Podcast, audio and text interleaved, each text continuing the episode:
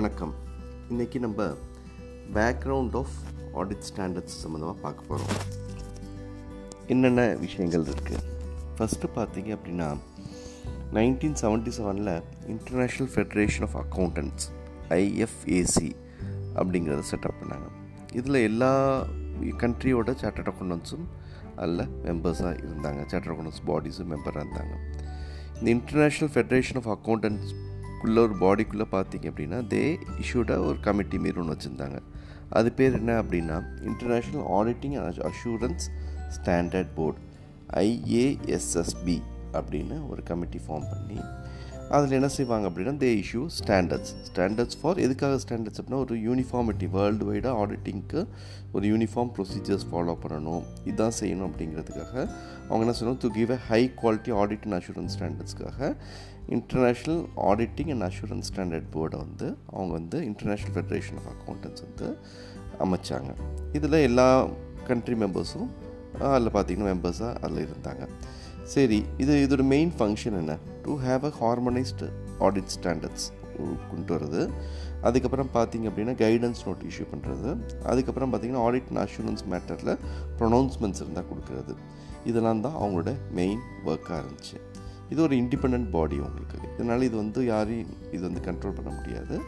But it இதோட main objective என்னென்னா to give a high quality audit and assurance standards கொடுக்குறது. இதோட main quality இதோட மெயின் ஆப்ஜெக்டிவ் அதேமாரி பார்த்திங்கன்னா இது லோக்கல் லாஸ்க்கு அந்தந்த கண்ட்ரிக்குள்ள லோக்கல் லாஸ்க்கு ஏற்ற மாரி அவங்க என்ன செய்யலைன்னா இவங்க கொடுக்குற ஆடிட்டிங் ஸ்டாண்டர்ட்ஸை வந்து அந்தந்த கண்ட்ரிக்கு மாடிஃபை பண்ணிக்கலாம் அப்படின்னு சொல்லியிருந்தாங்க. இதான் international auditing and assurance standard போர்டோட ஒரு பேசிக் பேக்ரவுண்டு சரி நம்ம கண்ட்ரிக்கு வருவோம்.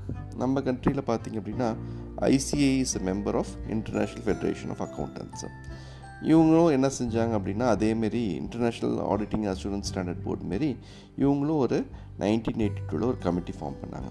அது என்ன அப்படின்னா ஆடிட் ப்ராக்டிஸிங் கமிட்டி இந்த கமிட்டியோட மெயின் வியூ என்ன அப்படின்னா to issue standards on audit அதுக்கு என்ன பேர் அப்போ சொன்னாங்க அப்படின்னா ஸ்டாண்டர்ட் ஆடிட் ப்ராக்டிஸ் சாப் எஸ்ஏபி எஸ்ஏபி அப்படின்னு சொல்லி அவங்க இஷ்யூ பண்ணிட்டு இருந்தாங்க அக்கார்டிங் டு லோக்கல் லாக் பேரில் என்னென்ன ஸ்டாண்டர்ட்ஸ் இன்டர்நேஷ்னல் ஸ்டாண்டர்ட்ஸ் எடுத்து அதுக்கேற்ற மாதிரி கொஞ்சம் மாடிஃபை பண்ணி இந்தியன் லாஸ்க்கு ஏற்ற மாதிரி மாற்றி ஸ்டாண்டர்ட் ஆடிட் ப்ராக்டிஸை இஷ்யூ பண்ணிட்டுருந்தாங்க.